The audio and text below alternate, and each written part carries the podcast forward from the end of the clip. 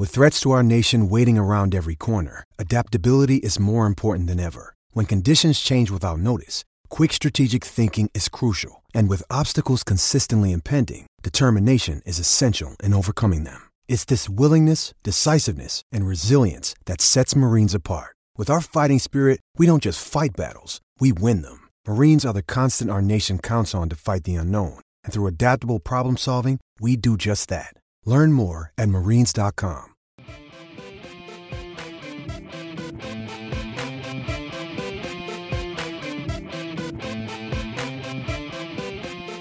All right, ladies and gentlemen, you know what is less than a week away right now, and that is the Toronto Maple Leafs opening their season against the Montreal Canadiens. We're all excited about hockey, and what better way to get us pumped up for that than sitting down with Leafs reporter Terry Koshan. Terry, we seem to do this before every season. How's it going? It's good, Jimmy. It's uh, you know, it's um, it's odd for everybody, but uh, you know, there's something coming on the horizon. Obviously, I think with, with vaccines and everything, and back to normal in the fall, we hope. But for now, uh, you know, we'll make do with what we have, which is a six-game season. And, um, you know, I don't know how people can't be excited about that. No, for sure. Well, for you, I mean, right now, you look at it, you're not down at camp, but it's got to feel like there's a little bit of meat on the bone, though. You're getting to see the players through Zoom calls, you're getting to ask questions and see different things, and that's the stuff we want to pick your brain on today. Yeah. Yeah, no, it's, uh, like I said, it's odd not to be there, and, uh, you know, I, there's a feeling now that we're going to get into games. Um, I, I, there's still, I don't know, there's still some T's that have to be crossed and I's that have to be dotted. Uh, uh, I'm not sure about practice yet how that's going to look, guys, but, um, you know, like I said, you, you make do with what you have, and it, it's, it's odd for everyone to be doing this in call thing. Um, but uh, that's where we are right now. And, uh, you know, I, I think, like, like everybody else, we in the media are looking forward to uh, seeing live hockey again and we got a bit of a fix with the World Junior, and now we're going to get you know the NHL. So it's uh, it's nothing to complain about for sure. No, definitely not anything to complain about. And you look at all the different things that are now shaking out. Um, you look at the Toronto Maple Leafs. I'm wondering for you, what are you going to do with that first line? Do you think Joe Thornton sticks up there? Well, you know what? It's a good question. I mean, I was just looking it up. Uh, you know, he played three or four minutes less last season in San Jose at uh, even strength than what Marner and Matthews did here in Toronto. And Keefe has already said to us, guys, that they're going to manage, you know, Joe's minutes. So we'll see what happens with the with that with that line then when they are quote unquote managing those minutes. I would imagine that means that even strength to a degree. Um, but uh, you know, I, I think there's potential for it. His vision, his play down low, uh, you know, is, is still uh, above average. Um, uh, does, does, does Joe get around the rink quickly? Not really, but uh, you know, we'll see if that's a hindrance or not. Obviously, the Leafs believe it so. Sheldon Keefe believe believes it isn't. Sorry, or won't be. And uh, you know, I think there's potential there when you when you have uh, you know the the the skill and talent and everything else that those two bring. Um, you know, and, and the ability of someone like like Thornton to, to put the puck on their stick and everything and and really complement that. I, I think there's potential there, but I, I am curious to see how it does work out um, time wise. So. Yeah, I look at uh, I look at Thornton yeah. coming on that top line, and I mean, I look at it somebody. You have Thornton, you have Spezza, you have different guys that you want to try up there, obviously. And I got questions yeah. about Hyman in a little bit, but you know, I don't think he's going to be an everyday traveler there, but I do think that's a, a guy you could put up there. You got 56 games, maybe in 30 of them and have him up there as a focal point to help those two. I mean, like he said in his Zoom call too, which is really interesting. And I mean, you don't know what he's going to do for rubbing off on those two, but he talked about, hey, while those two are up there doing their magic, I can hang back and be that uh, third guy back to kind of cover up if there's any mistakes or problems, which is absolutely beautiful to hear because you know sometimes those two get in the offensive zone and their mind is on putting the puck in the net, not not back checking. Not that Auston's 200 foot game hasn't grown, but it's probably nowhere adept to where Joe Thornton's is. Well, I, I just think that you know I think they're both coming. Matthews especially. I think he's getting awfully close to being a full 200 foot center in this league, and uh, you know, in a, in a really good one. Obviously, I don't think there's much argument there.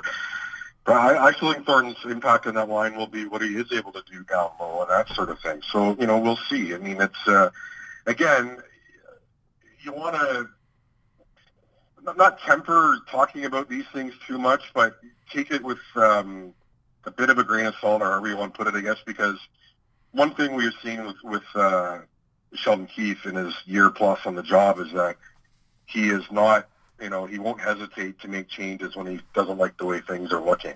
And I don't, I'm not saying that I'm predicting that he's not going to like the way he sees the things of that line, but uh, point is, I mean, I, you know, is it still together in game 10 or game 20? We don't know at this point. I think that one reason why he's able to do that and put Thornton there is because he does have depth at forward and he is able to move people around uh, fairly seamlessly.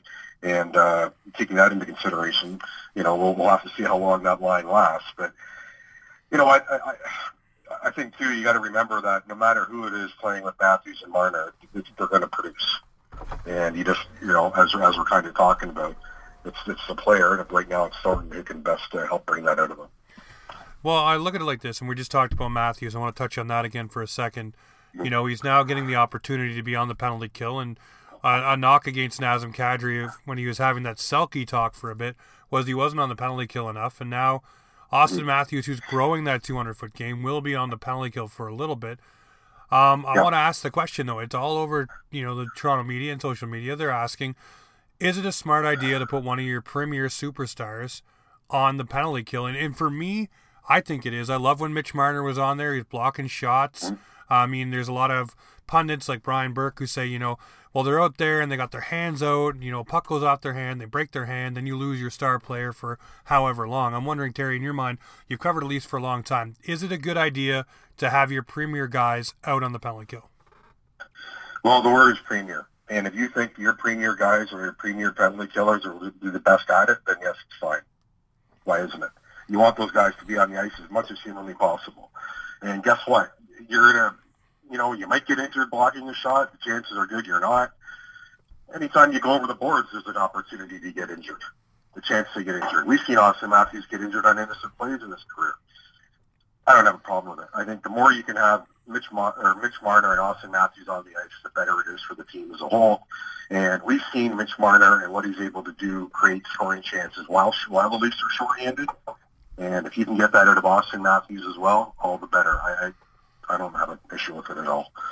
Now you look at Auston Matthews uh, coming into the season. We'll touch on him just for a little bit more. Um, you know, obviously a premier goal scorer can rack up the points. In a season like this, where it's so truncated and everything's so close together, what would you say a realistic goal total for Auston Matthews this year? I, say around 37, 38 goals. Um, you know, probably almost equivalent in assists. But I'm wondering for you, with Auston Matthews pushing, what would you say is a good good amount that you'd say, yeah, he's had a really good season this year? Well, I, I would I was going to say 35 in that range. So probably what, you're thinking, Jamie. I mean, it just um, that's what I would think. Uh, you know, and he could surprise us and and and, and, and you know maybe topple 40. That's asking for a lot in, in 56 games. I understand that, but my guess would be, and you know, maybe we can revisit this at the end of the season in May, but somewhere in that 32 to 38 range, you know, I would think would be uh, would uh, constitute a good season for him. And um, you know, assist wise, we'll see how that goes too. If, if Mitch Marner becomes, you know, develops that shot more and, and, and does that more, attacks the net more than uh, more than he has in the past, and and this sort of thing that they're encouraging to do, then you know that probably opens up the area for for um, Auston Matthews to add to his assist total as well. So um, that would be um, the way I would look at it. I would think then, you know, 56 games, certainly a point a game pace for both of them. Um, I don't think that's, you know, obviously out of the uh, out of the question at all. In fact, I'd be surprised if it's not that for both of them. Um, but yeah, for Matthews and goal wise, probably in that mid 30 range. I, I would think we'll uh, we'll see by the end of the year. Well, the next thing I want to ask about, obviously, you look at the second line, and it's a different construction. Again, a new body that's coming into the lineup, going to be a part of it, at least so far, anyway, with Jimmy Vesey, uh, John Tavares, and then William Nylander. I want to ask you right out of the gate about Will, or not Willie, uh, about Jimmy. You look at Jimmy Vesey, obviously what he did in Buffalo. Everybody had a down year there. What do they potentially see in Jimmy Vesey and the opportunity given to him playing with a guy like uh, John Tavares and William Nylander. Obviously, another line where you can potentially rack up points. You know, if you're willing to put in the work and the effort, like a Zach Hyman or you know, that ilk of player, or even uh, Ilya Mikheyev before he got hurt. But what do they yeah. see in Jimmy Vesey that has allowed him to slot in on that second line? Well, I think right now it's just, it's, I don't want to say it's an experiment, but it, it kind of is because Jimmy Vesey has never had more than 35 points in any of his four NHL seasons. And, you know, you mentioned last year, I think he was at, you know, what he had, 11 goals and 9 assists, I think in 50-some games for the Sabres. So yeah. it is interesting that they're doing this. And I think in him, they see, they, they do see that potential. They, they see potential in his size. I think, you know, some people might tend to forget that Jimmy Vesey comes in at 6'2", 6'3", he's over 200 pounds. I'm curious to see how that works because you talk about the, the work ethic and, well, you know, when you have John Tavares, that's not going to be an issue. So, you know, and William Nylander, in my mind, works harder than he gets credit for. I just, you know, anyway, whatever. I don't understand that whole Nylander thing, but an issue that some people seem to have with him. So, you know, again, it, it's um, it's the start, and uh, we'll see how long it lasts with Vesey there. I, I'm, I'll be honest with you, Jamie. I'm surprised by it. Um, yep, me too. That he got in, put into the top six. I, I'm, I'm still surprised to agree to a degree that you know Thornton's the top line and not Slaughter's a third line center. But you have to give Sheldon Keefe credit for trying some of these things out and seeing how they're going to work. And uh, you know, as to how Vesey becomes impactful on that line, um, you know, we'll have to see. I, it, it's. Uh, because he, like I said, he doesn't have the history of racking up the points, uh, you know, Sabres and Rangers. But, uh, you know, again, when you're playing with John Tavares, one thing that John Tavares is able to do is to make the, the players around him better. As, like, it's a simplistic thing to say, but it's true. So we'll see if that works or not. If it doesn't, if it doesn't, though, again, we get back to the depth issue. You can move Mikheyev into there. You can move, I think, Nick Robertson into there. I, I, I really don't see Nick Robertson being on the sideline too much here once the season gets going. Um, but uh, there are a lot of options for Sheldon Keefe, and uh, you know, again, it's something that he's trying right now in, in what's more or less an abbreviated training camp. Yeah, a few other players with you I want to drill down on. Obviously, we talk about Jimmy Vesey there. We know what William Nylander brings, and I agree with you, Terry. Uh, I'm on the William Nylander train. I think every season he's gotten better. He's put on, you know, more muscle. He's seeming to be able to control the puck better down low. Different things he's brought to his game each and every season, and his point total last year went up exponentially and the guy is uh, looking like a perennial 30 goal scorer, you know, as long as he stays healthy and everything goes well. So I don't know the knock against him, but I do like what he brings, and that's why I said with Vesey playing with those two. I mean, Nylander is he is eking his way up into that upper echelon of the Leafs lineup, but I want to ask you about John Tavares. Now, there's a lot to unpack with him. Obviously, last year, new father, um, you know, had the hand injury, slow start, et cetera, et cetera. But you look at this season here, and now the noise was in the offseason. Hey, they had to bring in a Simmonds, a Thornton, and a Bogosian to insulate that leadership group because hey, John Tavares, you know, maybe isn't getting it done. That was the rumblings. And then the bombshell the other day from Elliotte Friedman on 31 Thoughts, the podcast, sitting there and saying, you know, Jake Muzzin is the unlettered captain of the Toronto Maple Leafs. You know, everybody goes to him. He's organizing events. You know, this guy is uh, basically the vocal guy in the locker room. He does it on the ice with the physicality and the snarl. Um, I'm wondering for you, as a person, John Tavares himself, does uh-huh. that noise start to affect you? Because now you heard it in the offseason with them bringing in the veterans, and now you have this Muzzin thing there, which – you know, he may already feel or already see and maybe welcome, and we don't know.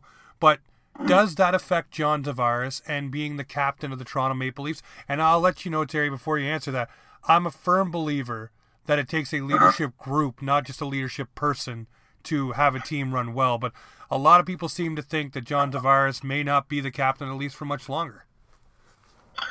Uh, well, if he's not, they better make Morgan Rielly the captain and then sign Rielly to a long-term deal. That's the way I would go. Um, listen, Jake Muzzin or not, I mean, Muzzin is a leader. There's no doubt about that. He's won a Stanley Cup. He knows exactly what it takes to win one. Uh, as far as Tavares and his leadership qualities go, I can only go off what I know players have told me, and they are how they speak about him. And there's no question in my mind that he is that he is the captain, and he wears that letter with pride and everything else. And no, I don't think I don't think any any of that type of thing has an impact on his play. I mean, listen, he, he's getting paid the money he's getting paid to do a lot of things well, and uh, one of them is to lead with that letter on his uh, on his chest or on his or um, on his you know yeah on his sweater. So I yeah I, I, I think it's fine. I mean, you, and I'm of the mind, Jamie, that too many leadership cooks won't swallow the broth. I mean, I'm with you on that. I just you know I, I don't think I don't think you necessarily look at it as say there was a problem with leadership, therefore we have to bring in Joe Thornton and Wayne Simmonds. I just think it's more of if we can add these people to help add to the leadership group and they can still play, then of course you bring them in at the contracts they were brought in on. So, you know, I, I, I just think there's a lot there for, for the for the Leafs um, uh, to have at their disposal leadership wise. Um, as far as people respecting Muzzin, I, I have all due respect for whatever your treatment says, and I, I wouldn't disagree with that. But I, I think there's the same sort of respect level in that room for Morgan Rielly, whether he's organizing things or not. I think that, and there is in the organization. I don't think there's any doubt about that. You know, I, I think that uh, if Tavares had not been named captain and it would have been Rielly, um, you know, there wouldn't have been any issues at all with anybody top to bottom in, in MLSE. So uh, I, I just don't think that, you know, you can have too many of those types. I will say this, though. I, I the one thing that I found interesting the other day was with Thornton and his initial ability about having no stress, man, and all that sort of thing. And I, and I understand that that's been Thornton's approach all through his career. Um, the bookend to that, I think, is the urgency type that you get out of a Jake Muzzin, who, you know, had some strong things to say when the season ended in August, and knows that uh, um, if, if he sees potential in this group to, to possibly uh, contend for or win the Stanley Cup, the more has to come from within. So I, and you know, it's a guy now that's been here for almost two years. It's just kind of hard to believe. I mean, it's, it's kind of amazing how quickly time goes. But bottom line is, you, I don't think you have too many of these guys. You're not going to have a dressing room where, you know, they're looking at each other saying, okay, who leads today? I think it just comes naturally for all of them. But again, you know, Tavares the C on his sweater, it's not to, it's not to make a negative impact on him. I mean, people like to tease to say that he's like a robot, and uh, in this case, I would agree with him. I don't think it's got any any uh, negative impact at all, any pressure or anything. Well, no, that's a good thing. And I mean, we look at John Tavares, and again, there's a, a certain faction of Leaf Nation that think it was a, a silly signing. I'm not on that side. I look at the point total he's put up since he's got here, a point per game for John Tavares, or just over. Um, so he's not only delivered, but he's also delivered off the ice as well. And I don't know about anybody who listens to this show, but if you have a newborn, a child, um, it draws your attention, not only waking you up through the night, but throughout the day, you want to be around your kid and you want to be there and experience things. So if you are not there, it kind of does sway your attention. So I will uh, side with Mr. Tavares as a father of two young girls that that may have had an impact last season along with the hand injury, but I, am sure this season you'll see a, a, more of a focus because they've had that time where he can spend with his son and do different things, and you've seen him taping his stick with his son's name on it, stuff like that. So it means something to him. So I mean that alone and having the time now, I think will make for a refreshed and ready John Tavares. And uh, speaking of refreshed and ready, I, I got to ask about this guy. Uh, Wayne Simmonds, obviously everybody and their dog as a Leaf fan is excited about the fact that we have someone that is going in front of the media saying, "Hey, if you run my guys, you run my goalie, I'm going to punch your head off." You know, those things they ring loud in Leafland because we haven't had that for. We've had Zach Hyman, but Zach Hyman isn't a vocal, you know, pot stir kind of guy. He's a reactionary kind of guy.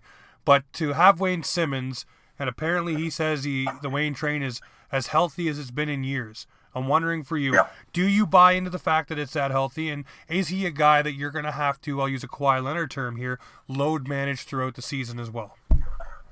Well, you know what? I think, how did Simmonds put it? Uh, best he felt three or four years, I think it was. Yep. So, you know, when when did he last play in the game? Uh, you know, when almost a year ago. Of, right, exactly. So, hey, listen, all we can do right now is take his word for it, why wouldn't you? Right? Oh, yeah. we, we won't know. You know, one of those things, Jamie, where we'll find out more once the games start, of course. And we can say that about everybody because I think it's going to be odd for everyone not having had any exhibition games or anything. But um, you have to be encouraged by the fact that uh, you know Simmonds is healthy. Um, I think there's a lot to be said of, of the pride he's going to have playing at home um, and this sort of thing. And uh, you know, uh, the players they signed, I think there's a biggest chance, uh, you know, for rejuvenation, if you will, uh, in Wayne Simmonds. And you know, sure you, you like what he's what he, you like what he said, and that's great and everything. Um, the bottom line is it'll everything that you know will be most positively impactful is what he does on the ice. And I, I think that you know he's saying he's rejuvenated, he's healthy, and everything. Um, you know, I, I, again, it's a curious threesome on that fourth line with Barabanov and Spezza. You know, you kind of it's uh, you wonder how it's all going to work. I think in those three guys, you have also three you know, we don't know much about Barabanov, obviously, but no, I was going to ask you're looking you. At yeah. it on paper, yeah, when you when you look at it on paper, you have three fairly different hockey players, and uh, again, we'll see how that works. But the same thing were saying about some of these other guys, you know, um, if the third line doesn't come to doesn't produce or have the have the result on the ice, like mean produce points wise, or just become what Keefe thinks it is in the KF Kerfoot and Hyman, then you know Simmonds is a possibility maybe to move up and uh, and become part of that third line. Uh, you know, depending on what what Keefe decides on any given night. But I just like the enthusiasm of Simmonds so far, and um, you know, the, the, the one thing too is all of the guys are saying just what Thornton and Simmonds have been like already in the room and everything, and you know they haven't even started playing games yet, and they're already having a positive influence on these guys. So um, I'm, I'm really intrigued to see what Simmonds can bring because the bottom line, we don't know right now. We don't know, but we think that there is some potential there, and uh, it's going to be fascinating to see what that uh, how that comes out. No, one thing I'm really excited about Simmonds too. You see him on the uh, the second power play unit there for a little bit, but uh, you yep. know that down low net front presence, you know, and he's not easily pushed around either. And we haven't no. had a guy like that since JVR when he left town to go to Philly. So, I mean, that might be a guy that you can use in key situations, whether it's pulling the goalie and adding him as that net front presence then or on the power play. But mm-hmm. if he's healthy and able to do those things he used to do, I think the Leafs got mm-hmm. a bargain there. But you're right about another guy, though. I, am really wondering about, uh, I don't know how to say it, Babaranov? Yeah, Barabanov. Barabanov. Yeah. Um, I look yeah. at I look at him, and he's a guy that's coming in, another kind of unknown quantity. We talk about Vesey, and you know up with Tavares and, and Willie, but now you're looking at a guy here that hasn't played in the NHL, and they're giving a crack to it. I mean, that's what you need to do, I guess. You need the cheaper contracts and to see what these guys can do. But um, mm-hmm. I'm wondering. I mean, we haven't seen much. But is there mm-hmm. something in his game that you've heard or someone has told you that would lead you to believe that that fourth line would be a, a good fit for him to kind of grind it out? Well, I think he's got that reputation as that two a good, solid two A player, right? And you know, you can look at his point totals in the KHL or whatever. It's not easy to produce in the KHL for whatever reason. You just don't see people, you know, piling up points there year in year out. Um, but he, uh, well, listen, put it this way: yes, he, he is unknown for the most part to us, Jamie, because we we haven't watched him play and and all this sort of thing. But when you sign a guy like that, you know, it wouldn't do much good to have him with the second group, right? Um, you know, to a degree, you know, you have, you know, you're going to have in Nick Robertson, uh, Pierre Engvall too, for that matter, who, you know, certainly, in my mind, didn't do anything wrong last year that would make make you say, okay, well, he's got to be with the uh, with the second group or the taxi squad once the season starts. But I think yeah, when you when you sign these new guys, and Barabanov's a perfect example. Um, you know, you, you don't. Uh, you know, you, you've done the homework on them. Of course, your European scouts have watched them play, but it's not like a Jimmy Vesey where you've been able to, you know, you know who he is and you've watched him play for the past four years in the National Hockey League. So I'll be again like I am with all these new guys coming in. It's it's a real curiosity factor here with him, and, and to see where he winds up sticking in this lineup and uh, and uh, you know making an impact. Because for me, if if, if you're if you're 12 right now or healthy, um, the forwards, uh, I don't and I don't I'm not one of these people who really thinks. I know Keefe talked about the 11-7 a bit. I, I don't really see that happening. So I think there's too much uh, depth at forward uh, to uh, to do that. Um, but if you take the uh, you know, the idea that all 12 forwards stay healthy and Barabanov's part of that, um, I, I still don't see how you can keep a Robertson down or an Engvall to that extent. So by the end of all this, Barabanov play 56 games. I doubt it. Um, you know, but again, you have to start him somewhere with NHL players uh, to see what he could potentially bring you. It would make no sense to bring him in, sign him, think he can do something for you, and then have him with the B group to start. No, well, no, that makes perfect sense. Like you said, it's unknown quantity. You want to see like, at least what you get out of him in scrimmages. You look at the blue and white game tomorrow night. that'll give a little bit of an indicator of what guys can bring and where guys' motors are at too, getting ready for Wednesday. Uh, a player that I really want to ask you about. I've been high on this guy for a long time, and everybody knows it. Uh, it's the Hyman hustle. It's Zach Hyman down on the third line. I mean, I don't know if that's a you say down on. I think Sheldon Keefe is trying to create an identity with that line with Mikheyev yeah. and Kerfoot and Hyman to kind of make it more of a defensively sound kind of line and I don't know, maybe grind you down a little bit, have it in the, the, the ozone because a lot of those players know what they're doing with the puck. You look at Kerf against Columbus on uh, the power play or penalty kill. You know, he knows what he's doing defensively. Same with Hyman. Uh, Mikheyev, a little bit more unknown on that factor, but I'm sure if you you get him to go along the line of Hyman, then you're laughing. But I'm wondering for you, you look at Zach Hyman, does he look at that as a demotion? So long getting to play with Tavares or Matthews and getting his cookies and building things up. And I mean, he is coming into contract talk time. Now he's down on that third line, expecting more of a defensive model. Uh, did he expect this, and do you think that uh, he looks at it as a demotion? Uh, no, I don't think he would look at it that way because I don't think that's the way that Zach Hyman thinks. Uh, on the outside looking in, does it look like one, sort of, I suppose, um, when you're not playing with Matthews, Marner, and Tavares. Uh, but like you say, Jamie, there's, you know, QC's potential in that third line. Again, I think the uh, the asterisk here with everything is that, you know, it's the start. And how different are things by the time we get to, you know, game 10 or 12 or 20 or, or toward the last month of the season? I mean, it could turn out that, um, you know, three or four games in, Keefe didn't didn't see what he liked and and and and, and put Hyman back in the top six. Here's what he knows: no matter where you put Zach Hyman, you could put him on the third defense pair. He's going to give you, he's going to bring an effort, the best effort every night in that lineup. And that's not a knock against anybody else. There's going to be one guy that has that in him, and, and for the Leafs, it's Zach Hyman. He's just there, you know. Um, you know, as Mike Babcock used to say, the drivetrain in him is just, you know, you don't turn it off. So he's going to make an impact no matter where he is. And uh, do I foresee a year that he does not get the opportunity to play with those high-end players again? I don't. I don't at all. And uh, you know, whether he's in a contract year, I, I already, you know, this this weird theory making the rounds for some people that you know they're doing this so he can't produce as much and therefore can't be as expensive as a free agent. Well, I don't see that at all. I think that. Uh, you know, he's um, he's going to make an impact wherever he is. He's still going to he's still going to work as hard as he has. It's, it's not that's not going to have an impact on him. And Zach Hyman's the type of guy where if the coach looks at you and, and doesn't necessarily say it, but, but you know, by, by putting you on that third line, because I expect you to help make this work and work to the, your best of your ability to make it work, he's going to go and do that.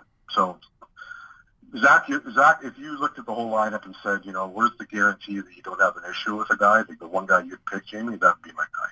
Oh, for sure. No, that's why for forever. I mean, for me, the hashtag every game is hashtag Hyman Hustle because he's got it. Yeah. right? He's got it. And most nights he's dragging guys into the fight, and that's why I was excited when they got Muzzin, and now they got Simmonds and Thornton and Bogosian. They got these guys now to join Hyman and dragging people into the fight and dragging people over that line and saying, okay, now this is where we start, not back there. So I'm pretty excited about that. Um, you know, I want to see what that third line can do. Obviously, we need a line like that, kind of like a shutdown line, you know. And yeah. if those guys can bring it, that's exactly what I want to know. There's one more guy I really want to ask you about. Well, I guess two. Sure. Um, Dermott. I want to ask you about uh, him. Obviously, you, you, see he's on the outside looking in. Um, I don't know if that's to light a fire under him um, to get maybe more, um, I guess, confidence in him or something to, to get the head clicking with him. Uh, where do you sit with Dermott and what they're trying to do there? Well, it's kind of a, uh, I'm, I'm a couple of minds on this. I mean, one is that, you know, it, it, it goes part and parcel of what it's saying about the forwards. If you're going to sign a guy like Menoff, you want to see what he does to the NHL people. If you're going to sign a guy like Mikko Lehtonen, same thing. So, you know, if you if you believe in that depth that you have and, and you think you do have that sort of depth, well, then people like Rasmus Sandin and Travis Dermott are going to be your fourth pair apparently to start. And by the way, that would be a third pair on on a lot of NHL hockey teams, probably at least two thirds of the league. Not that I looked at every team's depth chart, but uh, the Leafs have that depth there, the potential for it. Um, having said that, Jamie, if I'm Travis Dermott, I'm probably not. I, I can't be thrilled about it.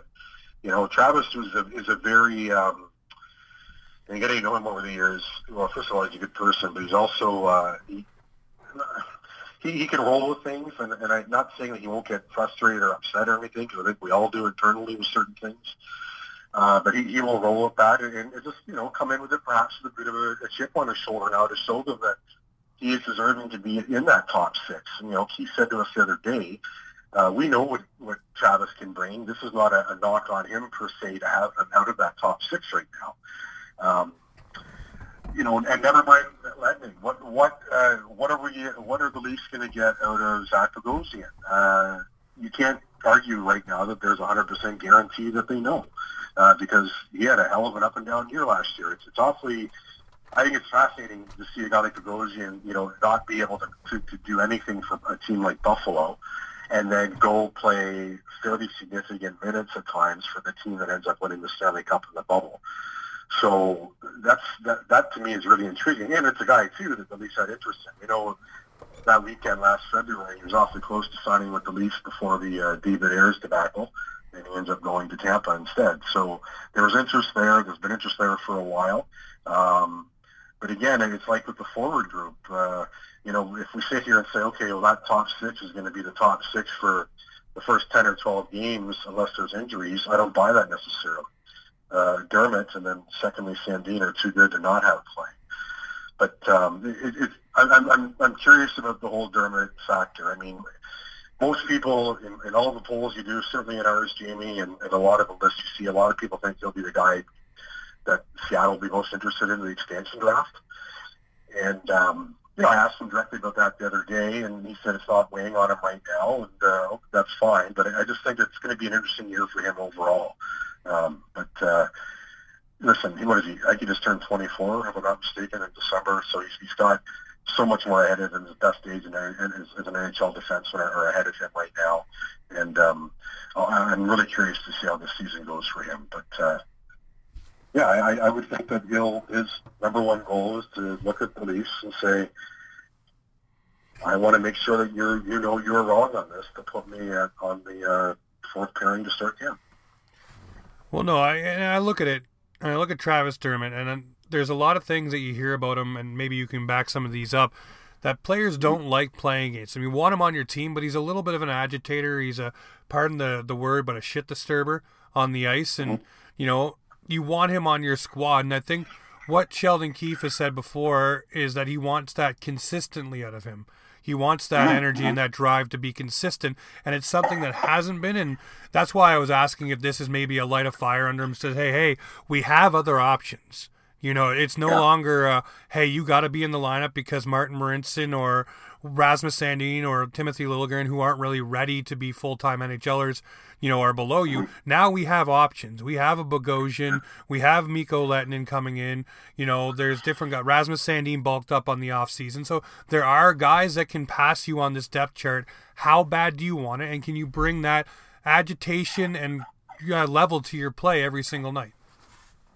Well, there is there is certainly something to be said for that because you know they do want the consistency out of Dermott, but defensemen take longer to develop. I mean, in the National Hockey League, we've seen that. I mean, uh, you know, there are exceptions to the rule, of course, and, and, and, and I understand all that. But, um, you know, Dermott had a bit of an up and down season last year too, Jamie. We know that. And, uh, you know, it's a light of fire, whatever it is. I, I still think the fact is, too, with Dermott, he said the other day, well, okay, so consistency, yes. But we also know we're getting in him. So by that, he's not, he doesn't mean that in a bad way. He knows that if, you know, if push came to shove and Travis Dermott was an everyday player, that would be fine. Um, but again, you, you know, you got to see what you have in Lehtonen and Bogosian. And again, there's no guarantee that, that both of them are going to be lights out for you and, and absolutely have to have those spots in the lineup night in and night out. We can see how much this can change for a defenseman of any ilk. And, uh, you know, a guy like Justin Holl is the best example. You tell him 18 months ago he's going to be on a, you know, a shutdown pair more or less with Jake Muzzin and uh, playing the minutes that he's playing. He, he, might, he might not have believed you, right? no, he wouldn't. Look, look where he is now. You know, so look where he is now. So a lot can change, and I think people have to keep that in mind. But again, as I keep saying, with, with a lot of these new additions and everything and, and, and the impact on, on some of the incumbents, uh, you know, I, I'm quite curious to see how these things will all shake out. And uh, I again, I like it is with Robertson being on the outside of the forward group. I, I can't see that Travis Dermott is on the outside of this defense group for long. I just, I just, I don't know how that, how that, how that changes for him. But I just, he's, he's, um, the, the potential there for him to make an impact is, is too great for him to uh, to be sitting out, and, and and it hurts the development of the player at this age. You know, you know if you're if you would like to think that somehow you can keep him long term beyond this season, then you want him to keep developing properly, and that doesn't come by practicing; it comes by playing games. No, no, in, in yeah, getting game ready. But um, you brought it up a few times. I'll ask you now because uh, you said it now. Yeah. I think three times about Nick Robertson. Um, yeah. Do you see? And I, have long said this um, for the past few weeks that you can't have mm-hmm. Nick Robertson playing in your bottom six. He's a top six kind of player with his talent. He's mm-hmm. not a grinder. He's not uh, the player that you want to throw on that line for defensive reasons with Kerfoot or Mikheyev. Um, so with the Jimmy Vesey experiment, if just let's put that word experiment there and say that doesn't work, is that Nick Robertson's de facto spot to go in the lineup? Do you think up there with a high end player like Tavares and Nylander to produce, or would you rather have him in those bottom two lines and earn his minutes? Well, I wouldn't say that he's the uh, the guy that you'd necessarily put in there um, if Vesey doesn't work because people like Ilya Mikheyev and Zach Hyman might want to argue with you about that, right? and I, I, now, I know, don't get me wrong, Jamie, I know what you're saying about Robertson's skill and everything and how it might it might be best uh, uh, taken advantage of, if you will, in playing in the top six. But um, I, again, if you have him in the bottom six, and I guess right now that would be maybe on your fourth line, if that's the way it lines up for him, if Keefe believes as much as he does in that third line, you know, if you're playing fourth line minutes and you're playing against the other team's fourth line and you have the type of skill that Robertson does, the potential is going to be there for you to put the puck in the net. Um, because you, you know when you're playing against conceivably the opposition's weakest trio of forwards, and you have the skill and the brain that he does, and I, I think you know if we're talking about Thornton playing with Matthews and Marner, does part is part of you not intrigued by the possibility of what Spezza might be able to do with a guy like Robertson? again, Spezza never be confused with the fastest player in the National Hockey League, let alone on his own line. But uh, you know, Spezza's uh, vision, his ability to see the game, um, does that result in, in production from a guy like Robertson? It could. You know, again, it, it's uh, it, it's all options. I think that's one thing that we, we can't underestimate here, Jamie, is the options for Sheldon Keefe you know, really, if you're a Leaf fan, you should be saying to yourself, thank God we can have these conversations, and it's not a 12 that's set in stone, and it's not a 6 that's set in stone, and there's not much coming after that. I mean, the Leafs on the blue line potentially have, you know, at least probably four players who could be playing in the NHL, including Marincin and Rosen. Up front, it's the same type of thing. You know, Engvall, uh, Joey Anderson's probably thinking he should be getting a shot as well. You know, Travis Boyd, Nick Robertson.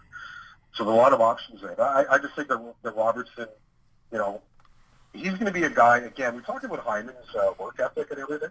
I don't think you can take that away from Robertson at all. He's going to be a guy that if you said to him, said, Nick, we're going to put you on the fourth line. You're going to get eight minutes a game. Go give us what you have. He's going to do exactly that. And if it means, you know, working through trials and tribulations, you get a 19-year-old to make an impact from that spot on the lineup, give him that opportunity to do it. So we'll, we'll see. But again, I, like I keep saying, I taxi squad, Nick Robertson, what he showed in the playoffs, the way he earned that uh, spot in August and July, I just don't see him on the outside uh, looking in for an overly long time. Well, we'll we'll switch gears off of uh, players, and I agree with you. I think Nick Robertson will be a part of this Maple Leafs forward group throughout this season. Will he be an every nighter this season? I don't think so, but I definitely think he'll he'll have more games than not. Um, yes. We'll switch to the guy that will be making that choice on a nightly basis, and that's Sheldon mm-hmm. Keefe. And it seems like the, uh, as he put it, the kumbaya is over. Um, you know, he's coming in with a bit more of a stern look, and he said that he couldn't do that after he came in. You know, the morale was so low after Babcock that. Yeah. He needed to change things slowly, and he did that last season. He implemented some things he said through the summer, and now, you know, this is his real put a stamp on it Sheldon Keefe kind of way. And a lot of these players already came up through him and knew what to expect and knew what kind of coach yeah. he was. So there's some players there that say this is no, uh, you know, no different than what we've expected out of him. Kind of maybe, hey, why didn't we get this to begin with? But I'm looking at Sheldon Keefe this season, and I'm wondering. You know, obviously everyone's under evaluation. Everybody says, "Oh, this is a make or break year," but for Sheldon Keefe, this is his first real season. Even though it's only 56 games, I know it's a whole different ball game, but it's his yeah. real season. He gets to put his stamp on it. What are you looking for out of Sheldon Keefe to get this group to do, and what does he want out of this group that hasn't been there? Well, I, I just think you're going to.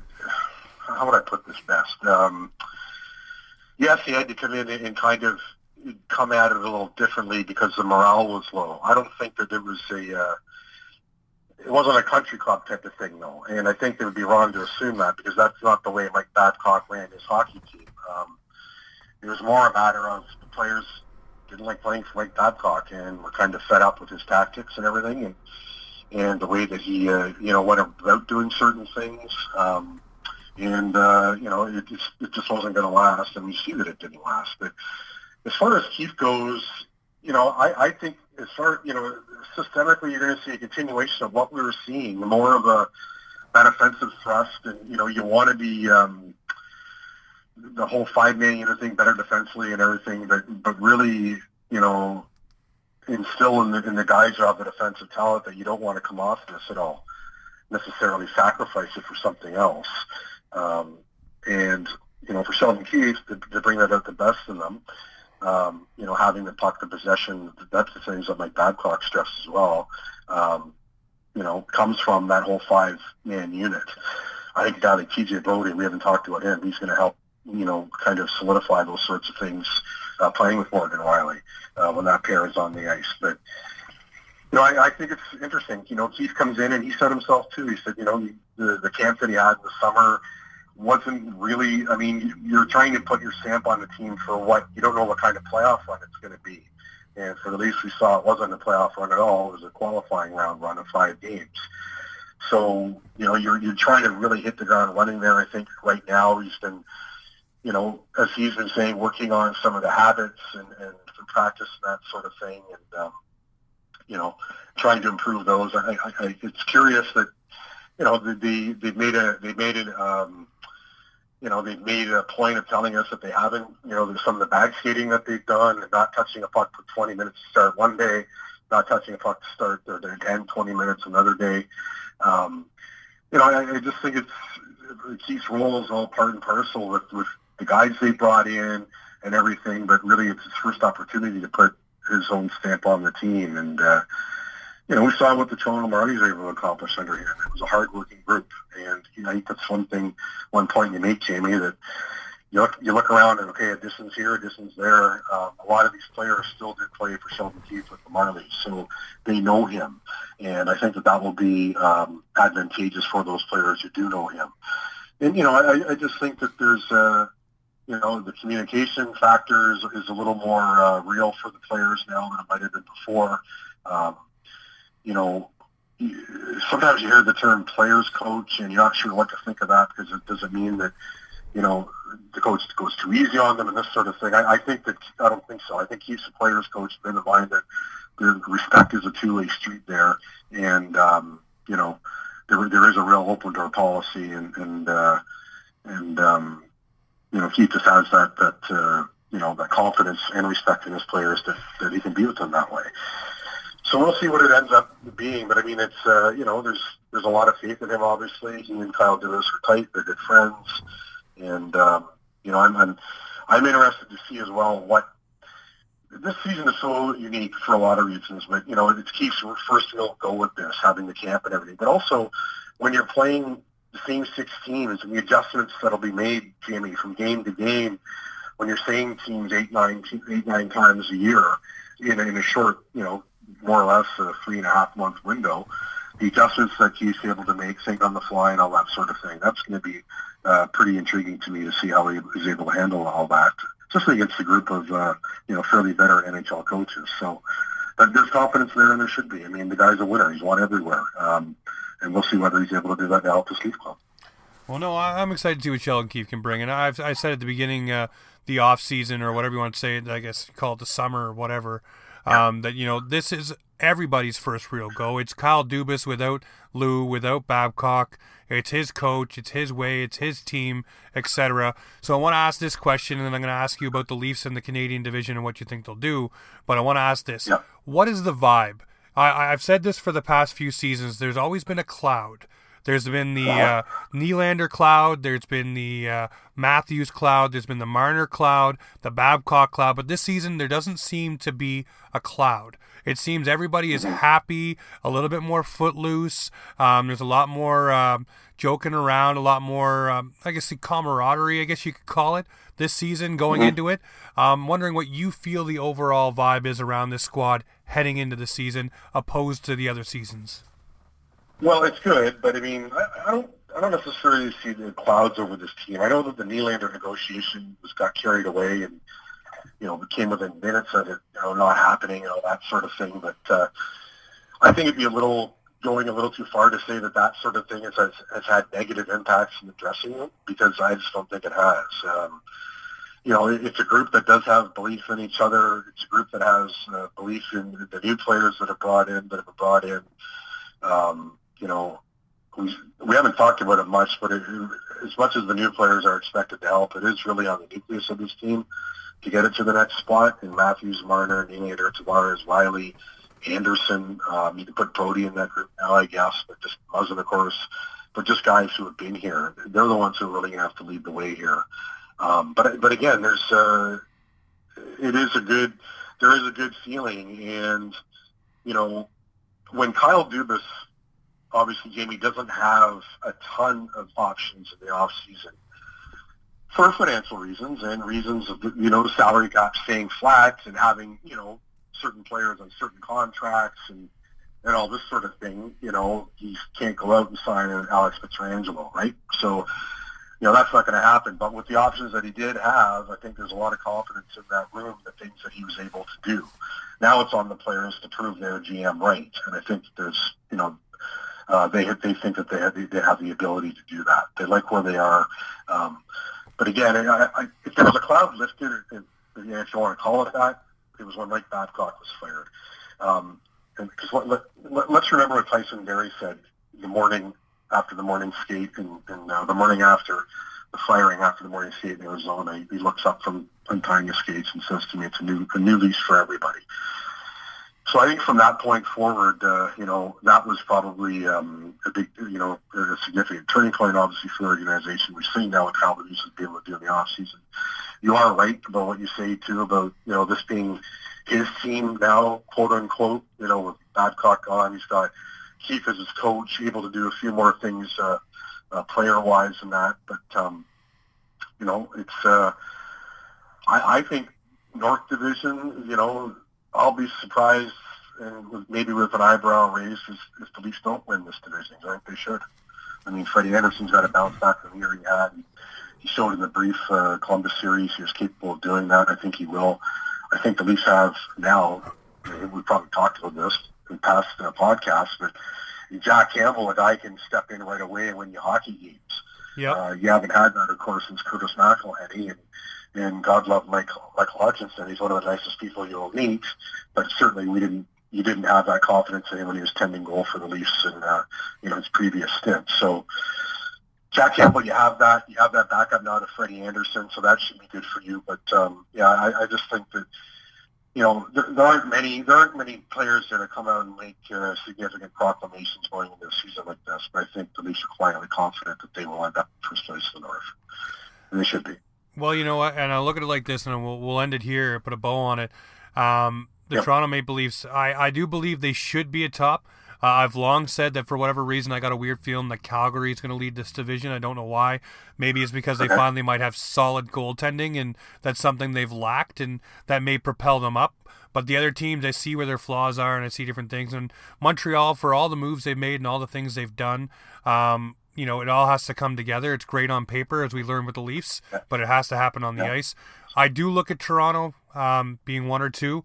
And, you know, the cool thing about this whole thing, Terry, is we're going to see a Canadian team in the Final Four. So that yeah. is the cool thing to come out of all this. And I want to get your feelings on that before we wrap. How do you feel and it's I, I wouldn't say gifted because it's not because of everything that goes on, but it is a Canadian team that is getting an assured spot in the Final Four. And do you think that's something that should go forward? Should the Canadian division stay? That'll be where we'll leave it. Well, I don't know about that. I mean, you get into you know travel issues and this sort of thing, and it's I think you're asking a lot of the, the Leafs or the Canucks to go back and forth that many times uh, during the regular season. I know that. Yeah, I, I don't know. I, I, I just, uh, I guess you want to call it traditionalist in that way. I, I like this idea that now, right? Not the idea, but I like the fact it's happening right now. This all Canadian division. Um, but you know, I don't know if the NHL would think would make a ton of sense either going forward. Um, and, and as far as you know, the, you know, one team, one Canadian team the Final Four, great. I mean, again, there's so many unique things about this season that we're going to be accepting, and, and if that's one of them, that's fine. One thing I will say about division, though, we have to keep in mind, Jamie, is that I would never look at it and say the Ottawa Senators have a chance to get playoffs because I don't think they do. But what a team like Ottawa does have the potential to do with all of the players that they've added yep. is get a win here or there that will significantly impact, I think, in a 56 game season where those top four teams will wind up being slotted. Um, because it certainly is not going to be guaranteed win night when you play the Ottawa Senators now. I just think that they've added, you know, they've added some, some solid veteran players there, probably uh, done a little bit more than we expected them to do in the off season. You know, what if what if uh, not only Frederik Andersen has a back as a you know a, a nice season and that Leafs comes back to his full potential. Matt Murray does the same for the Penguins. Yep. You know, does that win you two or three games alone, and then no matter who they're playing, it's going to have an impact on your on your North Division standing. So, I, I think it's it's you know. It, you look at Freddie Andersen's record against uh, Canadian teams. I think has 53 wins in 82 games, which is astounding. You know, the save percentage is about is about 918 or so, which is you know roughly his uh, right around his career save percentage. Does that have an impact at all? I don't know. Um, Auston Matthews has eaten most of these Canadian teams alive, specifically Ottawa, Montreal. Um, does that have an impact? We'll see. Calgary Flames is the only team that Auston Matthews never scored a goal against. So that changed probably. You know, there's there's a lot of really to me really cool, interesting X factors that go into all of this, and and um, you know we can sit here and say, okay, we think the Leafs are going to win the division. You know, Connor McDavid's going to tell you, well, that's nice, but I'm the best player in the game. I'm going to lead my team to the division title. Yep. You know, even if there's a goaltending question. And so I, I just think that you know, once we get past the initial few weeks, Jamie, I, I think there's going to be some sloppy hockey. You talk to any of the guys who are playing, and a lot of them still are, coming out of the the, uh, the work stoppage in 2013 and, and hitting the ground running there that January. Um, there, there wasn't there wasn't a lot of pretty hockey for the first few weeks. You know, no exhibition games, all that sort of thing. And I think we're going to see that now. But once we get into it, once you get into the intensity, the players are all saying, "Look, we think this is to this is to get intense because you're to be seeing the same teams when the Leafs are going out west and into Calgary, Edmonton, or any of those, you know, Vancouver, Winnipeg, a couple, three times in a trip. You know, I just think you're to you're to wind up seeing some really good hockey. How do you make those adjustments? How do you beat other teams' tendencies that you're going to come to know so well? Uh, those will be the teams that win out in the end. But like we said, I think the Leafs have that potential. And uh, I, I just again, I, I don't know how it's all going to happen. I can see your argument for Calgary, no question. You know, Jacob Markstrom could really help them out there and be that guy for them. They have some players who are looking to rebound from off seasons as well. And, you know, Vancouver Canucks, their little run in the play. I know they lost some players, but they're running the playoffs. I mean, you know, what does that work into for them? How do they build off that? I mean, does Braden Holtby come back now and be you know, whether he's a backup to Thatcher Demko, a guy who eventually becomes their starter, he's one. He knows what it takes to win. So a lot of questions going into it, and I, I just, you know, I just can't wait. I can be honest with you, I can't wait for the games to start on Wednesday because the building we're talking about a lot of these things now for the past month or so, and yes, camp is shorter and abbreviated. We don't have exhibition games to pick apart, but uh, I'm just looking forward to getting it started so we can start seeing some answers to these questions uh, filtering out. Oh no, I can't wait either. And you're right, the first couple weeks will be sloppy, but we will watch it and devour it nonetheless. and I look forward to getting to talk to you probably midway through the season and revisit some of these things and see where yeah. we were right yeah. or wrong and, and go from there. But Terry, you're always very gracious with your time. I want to thank you very much, and uh, hopefully you get into the rink soon and actually get to see some uh, live action stuff going on. Yeah, well, thanks for having me, Jamie. I, I like coming on and talking with you. It's fun, and I hope you're right too. I, I you know, I, we have to see where when we can get in and everything, but hopefully the clearance might come today. I'm not sure what's happening with it, uh, but uh, you know, hopefully we're in the building for blue and white, and then uh, Wednesday again, and, and we go from there. But yeah, it's always good to come on and chat with you, and look forward to a good season uh, discussion. All right, good sir. Well, I'm sure I'll be bouncing some questions off you until that point, but until then, good sir, have a great day. Will do. Take care. And this is Offside Hockey Talk, where hockey comes to talk.